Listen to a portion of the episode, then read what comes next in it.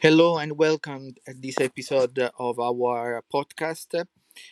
I am Aurelio Porfiri, and now we are on July 1st. I don't know where you are in the world. I am in Rome, Italy, and I can tell you that the weather is so hot, really unbelievably hot. But in any case, today I want to speak about the precious blood of Christ, because in July is the month that is traditionally dedicated to the precious blood of Christ.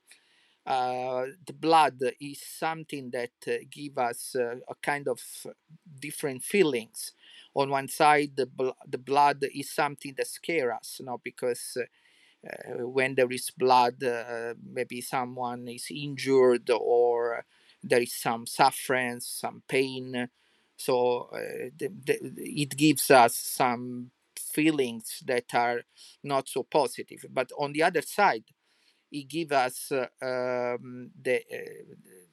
impression that is the sign of life. When there is blood running through the vein, that there is life. So there are these two things that we have to keep in mind. From one side, the blood is something that scares us, but on the other side, it's something that reassures us because it reminds us of the life.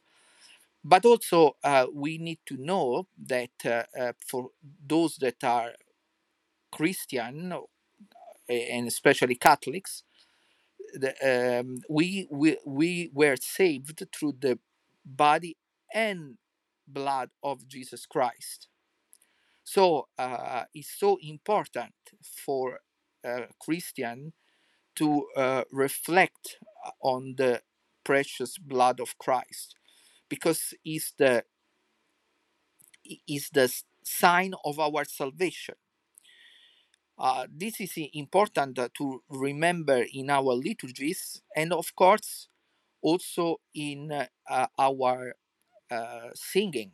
There are some very beautiful hymns in tradition that speak about the blood of Christ. I remember, for example, even if they are not technically hymn, but we call it hymns, like to understand each other.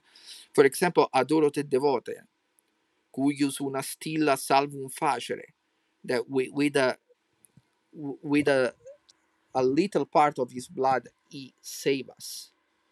Or also Ave Verum Corpus, where is mentioned the blood of Christ. So you have several occasions to speak about the blood of Christ, using also the hymns that Christian tradition and Catholic tradition has given to us.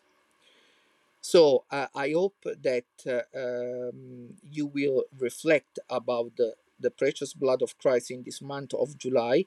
If you have any comment, please write under this podcast.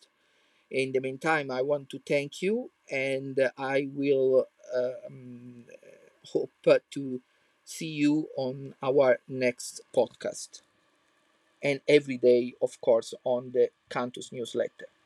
Thank you, and bye-bye, everyone.